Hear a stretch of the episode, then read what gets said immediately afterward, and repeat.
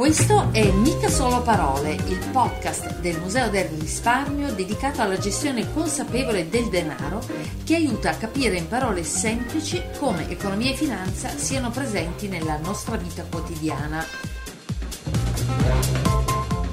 Oggi parliamo di finanza e cinema. Ben ritrovati! Oggi andiamo al cinema o meglio scopriamo come alcuni concetti di economia e finanza sono stati raccontati sul grande schermo. A guidarci in questo dietro le quinte c'è il mio collega For, a cui do il benvenuto. Grazie mica per l'invito. Ciao a tutti. Allora For, sappiamo che sei un cinefilo. Se sei pronto ti direi azione. Partirei proprio dalle azioni per parlarvi di un film del 2010, Il gioiellino, diretto da Andrea Molaioli. La trama prende spunto dai fatti della Parmalat, la multinazionale che nel 2003 fece bancarotta lasciando un buco di ben 13 miliardi di euro. Nel film l'azienda si chiama Leda e in una delle prime scene si capisce che i protagonisti cercano il modo per trovare nuovi capitali. Tony Servillo è il direttore finanziario e suggerisce a Remo Girone, che è il proprietario dell'azienda, di quotarla in borsa. Con questa mossa riescono sia a espandersi a livello internazionale sia a occuparsi di business diversi, tanto che la Leda viene definita dal proprietario un gioiellino. Quindi la quotazione in borsa è un'operazione necessaria all'espansione di un'azienda? Solitamente si fa quando i capitali dei proprietari non bastano per realizzare attività dell'azienda. Eh, spesso si tratta di attività di tipo straordinario, come può accadere quando un imprenditore vuole espandersi sui mercati internazionali. In quel caso la proprietà può decidere di mettere in vendita quote dell'azienda, ovvero le azioni, per recuperare il denaro necessario. Chi compra le azioni diventa socio e condivide le sorti dell'impresa, buone o cattive. E infatti nel caso della Leda gli azionisti perdono tutto. Inoltre, come ci insegna il film Un chilometro da Wall Street, è importante considerare il prezzo delle azioni prima di comprarle. Vogliamo ricordare anche la trama di questo film? È una pellicola del 2000, diretta da Ben Younger. È la storia del giovane Seth Davis che ha un talento naturale per gli affari e diventa un broker di successo. Ma in questo ambiente ha modo di osservare uno stile di vita e una morale che non lo convincono del tutto. Uno dei suoi compiti, infatti, è convincere i potenziali clienti ad acquistare azioni. Durante una di queste telefonate si capisce chiaramente che a influenzare i prezzi non sono solo la domanda e l'offerta, ma anche altri fattori. Ad esempio? Beh, ad esempio notizie sullo stato di salute dell'azienda o del settore in cui opera e, cose simili. Più informazioni positive arrivano agli investitori, più questi sono propensi a comprare. In una delle scene il protagonista telefona a un medico per convincerlo ad acquistare le azioni di una casa farmaceutica e indovina un po' come lo fa passandogli un'informazione ancora riservata, ovvero che nel giro di qualche mese sarebbe stata approvata una nuova medicina e che l'incarico di produrla sarebbe stato affidato proprio a quella casa farmaceutica. In che modo una notizia come questa fa muovere il prezzo dell'azione? Eh, spiegaci meglio. È semplice. Nel film il medico avrebbe acquistato le azioni a una certa cifra. Poi, una volta che la notizia fosse diventata pubblica, il prezzo sarebbe aumentato, poiché in molti avrebbero voluto acquistarle. A quel punto lui avrebbe potuto rivenderle a un prezzo maggiore, realizzando così un guadagno. In questo caso il risultato per il medico ancorché raggiunto in modo scorretto grazie a informazioni riservate, è positivo. Ma non è sempre così. Vedi il caso del gioiellino.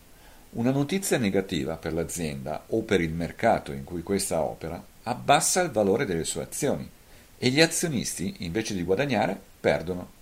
Inoltre, a volte le notizie potrebbero essere false e create solo per alterare i prezzi.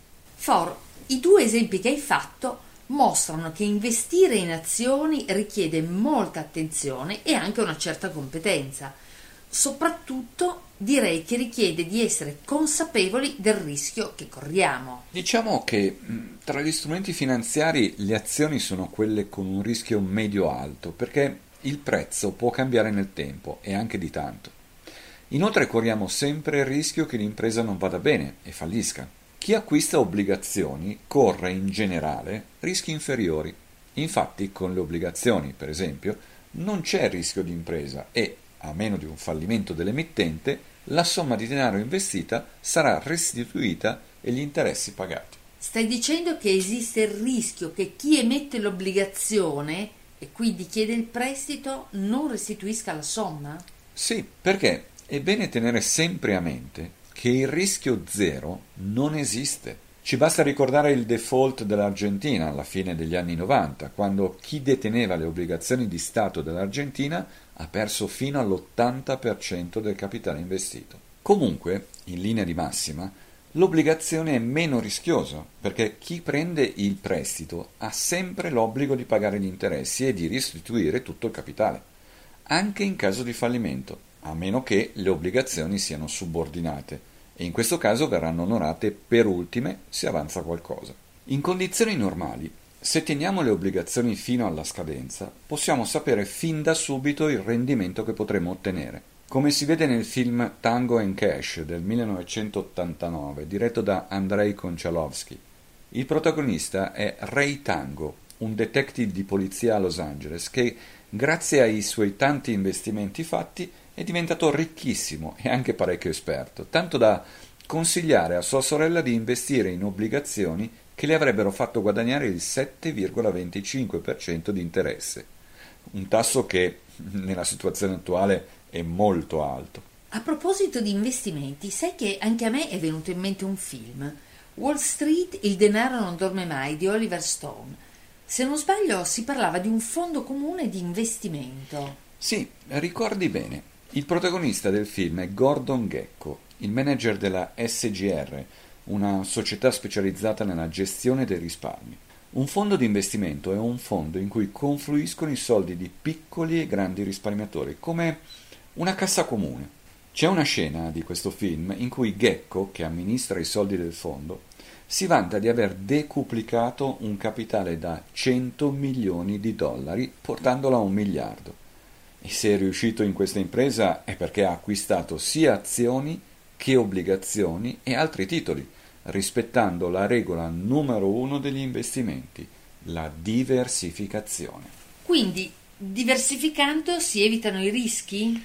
Come dicevo, il rischio non si elimina mai del tutto, ma con la diversificazione si può mitigare. Eh, lo sapeva anche Cervantes già nel 1600 eh, quando fa dire a Sancho Panza, uno dei personaggi del Don Chisciotte, che non è affatto saggio mettere tutte le uova nello stesso paniere. In finanza ciò significa che bisogna investire in settori diversi, non correlati, in modo che se va male da una parte si può recuperare dall'altra. Ti cade un cestino con le uova e tu hai l'altro con le uova intere a disposizione. E se invece fossi una persona propensa a rischiare molto pur di guadagnare, quale film mi consiglieresti? Ti suggerirei di guardare Io, Chiara e l'Oscuro, la pellicola del 1983 di Maurizio Ponzi con Francesco Nuti e Giuliana De Sio, che racconta il mondo del biliardo all'italiana e delle scommesse che ci girano attorno. La protagonista femminile, Chiara, elabora un particolare sistema di copertura del rischio che in finanza si chiama hedging e che si basa sullo scambio di contratti derivati. I derivati mm, sono uno strumento finanziario molto complesso, il cui valore deriva dall'andamento di un'attività principale che si chiama sottostante. Sono utilizzati dai professionisti della finanza, mm, chi ne sa poco meglio che se ne stia alla larga. Ma il meccanismo dell'edging è spiegato molto chiaramente nel film.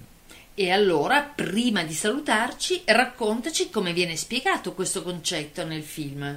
Il personaggio dell'adesio invece di scommettere sulla vittoria del protagonista, suo socio, che ha terribilmente bisogno della somma in paglio, punta tutto sull'avversario. In questo modo, se vince Francesco Nuti, ci sono i soldi della vincita del torneo. Se perde, ci sono i soldi della scommessa di Chiara. In ogni caso, il guadagno è assicurato. Quindi i derivati sono usati per coprire i rischi. I derivati possono essere usati a copertura dei rischi, ma anche a scopi di speculazione o arbitraggio. Quindi, ripeto, vanno usati solo da persone esperte. sempre meglio affidarsi a professionisti seri. Grazie For. Potremmo continuare all'infinito elencando gli altri aspetti dei derivati e i relativi meccanismi. Per ora però direi di salutare i nostri amici ascoltatori invitandoli al museo per scoprire con i loro occhi la contaminazione tra la finanza e i film presenti nella sala Sognare. Se vi è piaciuto questo episodio fatecelo sapere sui nostri social. Potete ascoltare o recuperare tutti gli altri sul sito del Museo del Risparmio nella sezione contenuti e su Spotify, Apple Podcast e Google Podcast. A presto!